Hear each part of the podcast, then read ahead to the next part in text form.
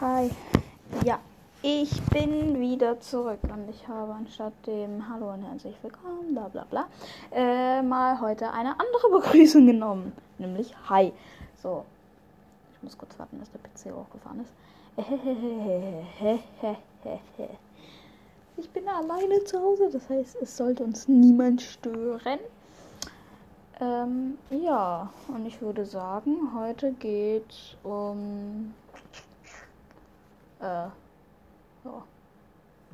Wir machen einen Cut und dann geht's weiter. So, nach dem kurzen Cut, äh, ich habe jetzt ein Tier rausgesucht, nämlich den Potfall. Das ist jetzt der zweite Versuch für diese Aufnahme, aber egal. mm, ja.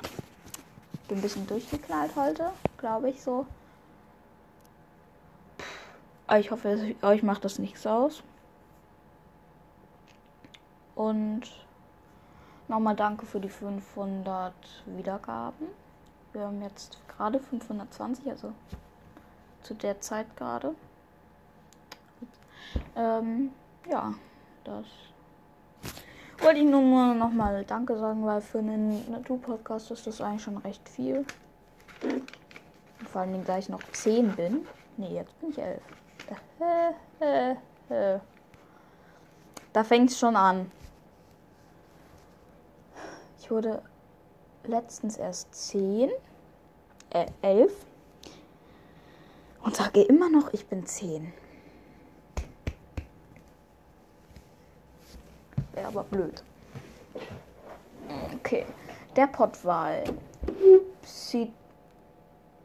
Piseta macrocephalus. Oder Pyseta catodon. Okay. Ist ein in allen Ozeanen, Ozeanen, genau wollte ich nämlich gerade sagen. Eigentlich heißt es Ozeanen. Also es steht da, aber ich habe eben mit A angefangen und wollte Ozeanen sagen, aber da steht Ozeanen. Ich glaube, ihr habt es kapiert. Nö. Verbreiteter Wal aus der Unterordnung der Zahnwale Odontoceti. Unter den Zahnwalen ist er der einzige Großwal. Pottwale ernähren sich vorwiegend von Tintenfischen. Ja, das weiß ich. Die Mulden können dabei in Tiefen von mehr als 1000 Meter tauchen. Wo ich auch mich immer frage, warum manche Leute so bescheuert sind, Polizisten Bullen zu nennen. Ich finde das so bescheuert und asozial. Ganz ehrlich. Ich rate euch, sagt das niemals zu einem Polizisten. Ich habe es nie gemacht und ich sage das auch nie zu Polizisten und ich sage generell auch nicht sowas, weil ich das einfach dumm finde und asozial. Aber ich rate euch, es niemals zu sagen, weil das gilt als Beleidigung. So habe ich es zumindest mitbekommen. Und Bullen sind eigentlich ja männliche Tiere. Also kommt drauf an, welches jetzt, aber bei jetzt dem Pottwal, bei unserem Thema gerade, ist es ein Männchen, ein Bulle. Wie Weibchen heißen, weiß ich jetzt nicht, aber egal. Nächste Verwandte des Pottwals sind die Zwergpottwale, okay. Gattung Kogia, mit denen er nach er, in Klammern nach einigen Auffassungen, die Familie der Pottwale Piceteridae bildet. Mhm. Gut. Eine Pottwalkuh. Ach ja, Kuh. Mhm. Mit ihrem Kalb in der Nähe von Mauriti Mauritius. Okay. Kenne ich leider nicht. Kann euch da wirklich nichts sagen. Ähm. Ja. Unterordnung. Überordnung, nicht unter. Überordnung Laurasiateria. Ordnung Wale Cetacea. Unterordnung Zahnwale Odontoceti. Familie Pottwale Physeteridae. Gattung Physeta. Phaiseta. Ja.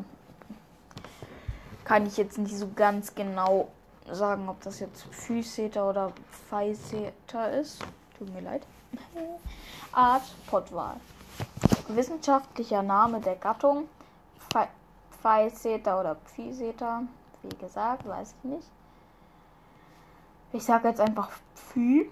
Wissenschaftlicher Name der Art Physeta macrocephalus. Och.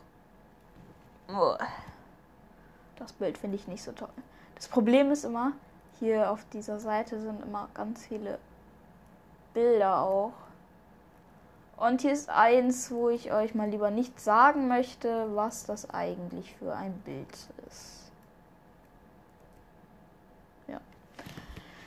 Ist nämlich mh, mm, nicht schön. Die deutsche Bezeichnung Pottwal bezieht sich auf den Kopf des Wals, der wie ein Topf, Niederdeutsch Pott, also das war in Klammern, hervor, hervorragt. Die englische Bezeichnung Sperren war wow, Sperm Whale. Keine Ahnung. Ich weiß nicht, wie das ausgesprochen wird. So wie die Benennung eines sogenannten Spermaceti-Organs sind auf das Aussehen und die an Sperma er erinnernde Konsistenz des Walrats zurückzuführen. Du heilige Natur. Was die hier auch immer reinschreiben müssen. Na gut, ihr würdet es eh fahren und das ist auch nicht schlimm. So. Also, manche finden es wahrscheinlich schon, aber so. Äh, ja. So, äh, wo waren wir? Als Wissenschaft, da. Als wissenschaftliche Namen wären Physeter macrocephalus Bläser, großer Kopf in Klammern. Und Physeter Cartodon, in Klammern Bläser, Zähne unten, verwendet. Die Namen wurden 1758 von Linnaeus, Karl von Linne, in Klammern, in der zehnten Auflage seiner Systema Naturae Naturae. Das wird wahrscheinlich Nature. Ah, oder? Naja, egal. Beschrieben und 1911, also 1911, 1911, suchen, von Thomas für von Thomas für Synonym erklärt, wer auch immer Thomas ist. Bisher konnte sie sich jedoch noch keiner der beiden Namen endgültig durchsetzen. Okay. Okay. Dann ist das halt eben so. Dann nennt man die eben beides und ich habe die Namen schon wieder vergessen. Nein. ich kann die, glaube ich, noch. Ähm, aber ich glaube, hier wird er Physeter macrocephalus benutzt als Physeter zatodon. Ja. Ähm, ein anderer in entsprechenden Varianten in vielen europäischen Sprachen bevorzugter, aber im Deutschen selten verwendeter Name für den Pottwal ist Cachelot. Eine Eindeu Eindeu Eindeutschung des Fran Franz denke mal, das wird französischen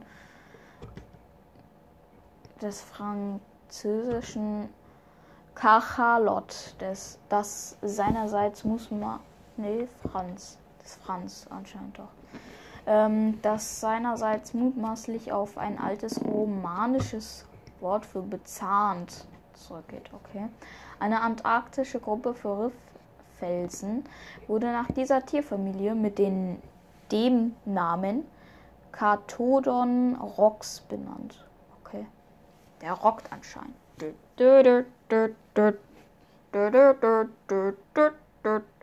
Okay, das war jetzt kein Rock, aber egal.